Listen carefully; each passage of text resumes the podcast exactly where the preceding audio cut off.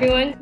Alan here with the Christian Channel. I am so excited to be joined today with director Matthew Brown and actor Matthew Goode about their new film, Freud's Last Session, which I, of course, spoiler alert, loved. Guys, gentlemen, congratulations on an excellent film. Thank, Thank you, so much. much. Uh, to hear. Thank you. I did a little bit of background research. I wanted to be prepared, obviously. And I saw that this was originally a book and then a play, and now you, Matthew Brown, have turned it into a film. Is that correct? Uh, you got it. Exactly. Yes. Okay, what inspired you to turn this into a film? And I'm so glad you did.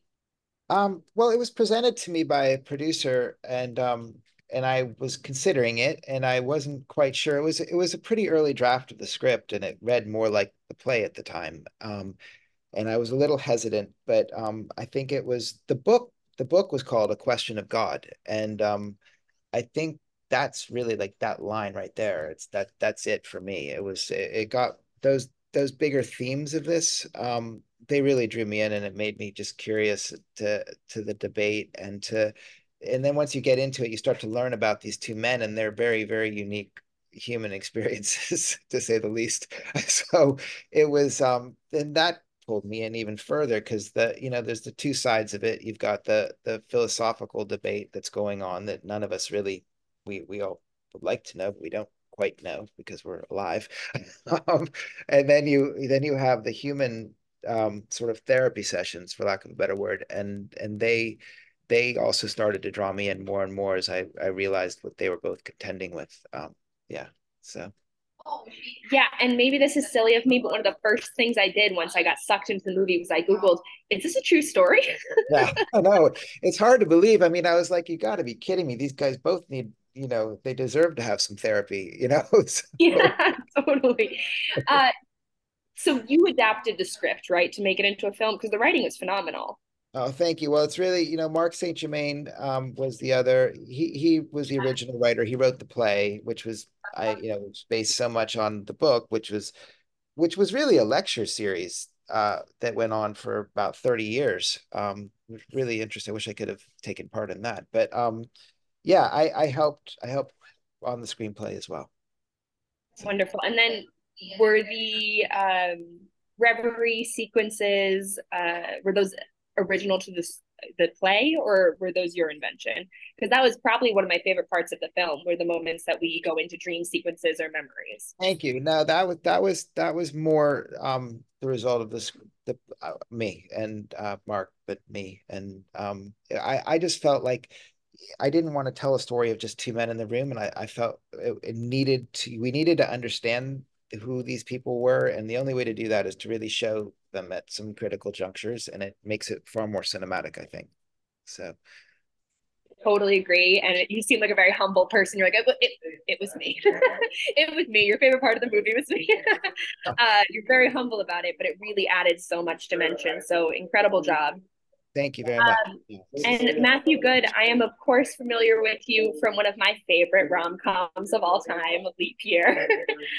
uh, huge fan. My friends and I all watched it together last year. It was really exciting to see you in this role because it's so different. And you brought this incredible self possession and stature to the role that really gave an aura of, I immediately was like, oh, am I watching a BBC classic? Like, it's just incredible. And a great script and a great filmmaker will take you so far. And then the next half of it really is going to be the way that yourself and Anthony Hopkins fill these great shoes. So incredible job.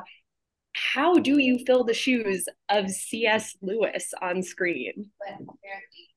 Well, I mean, that's very kind of you. Um, I mean, the elephant in the room is the fact that those shoes have already been filled by by my co-star in this because Anthony already did that in Shadowlands, which was still is one of my favorite performances, and it tends to be that Anthony's performances are always gonna they're, they're never going to outdate that's for sure. So but yeah i mean i mean i was obviously knew lewis as a, as a child and i loved his work. I mean i, I reread chronicles of narnia several times. I i just loved it. Um and you know you just do your research huge amounts of research. And i mean there was a, a few conflicting stories about him but i mean effectively the stuff that he wrote in surprised by joy was the stuff that I, I sort of buried down on a little bit because it's his own words of his childhood, and you know, it was just one like really really useful.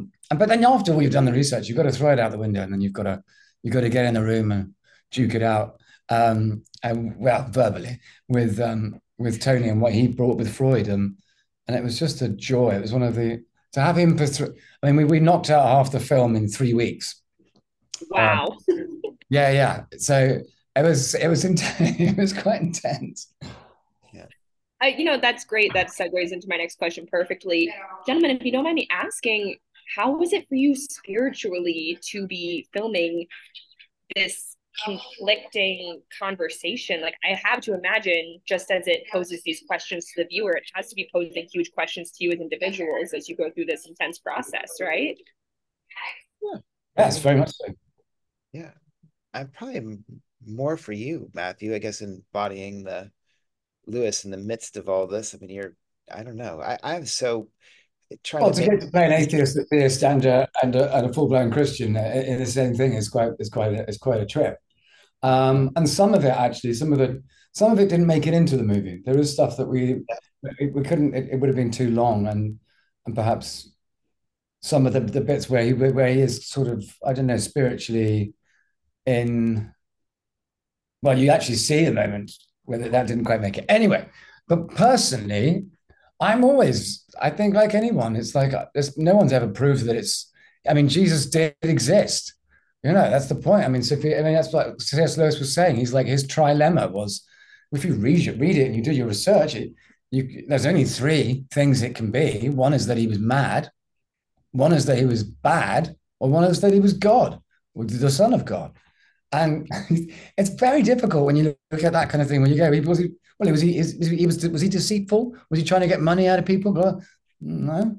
Uh, was he? Was he mad? Like he's, he's like, well, he seems pretty reasonable. And actually, what he's sort of spouting is or spewing is things that should make humanity better. And well, that only really leaves us with one option, and that's that he's the son of God. So yeah, I still don't know where I stand on it all, but uh, but I think every day I see things in the world where I go, that God, that's miraculous that that happens. Like, wow. Oftentimes yeah. it's, it's, something that's tragic, and you think, how can that be allowed to happen? So I, I, I it's a quandary, and um, well, the greatest answer of all the you know question of all time. It, it it's omnipresent, you know, when you're working on something. Ironic, Ironically, yeah you you can't not think about i mean you know when we're shooting it i wasn't thinking about it because i was just like please lord let's well see there i was thinking about it but begging him to help me get through the day and make it on time but you know in in that, that that's why i wanted to make it was because it's so interesting to to actually have discussion about and it was fun i i mentioned it before but it's just that um when my i talked to my um my wife's brother who's a pastor and I showed him the film, and I was quite nervous to show it to him. Um, he saw an early cut of it, and he we talked. He loved it, and he was like, "It's so great because it makes you."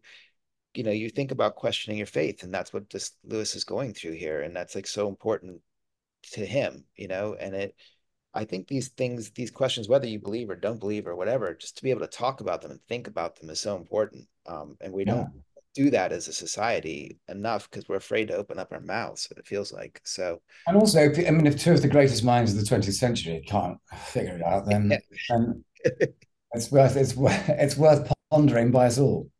I agree. I found this to be one of the best modern media depictions of Pascal's wager that I've seen in a while. So I was really impressed. Gentlemen, we're running out of time, but I do want to ask when can people see this film and how can they see this film? Um, well, we we opened December 22nd in New York and Los Angeles, and then I guess it expands in January, and I think it's going to come hopefully to a theater near you, uh, actually, for real. So that's exciting. that is really exciting. It has my full recommendation for Christian and non-Christian audiences alike. Thank you so much for your time. Really appreciate Thank it. Thank you so much, and, and a Merry Christmas. Oh, Merry Christmas! Merry Christmas! Bye. Bye.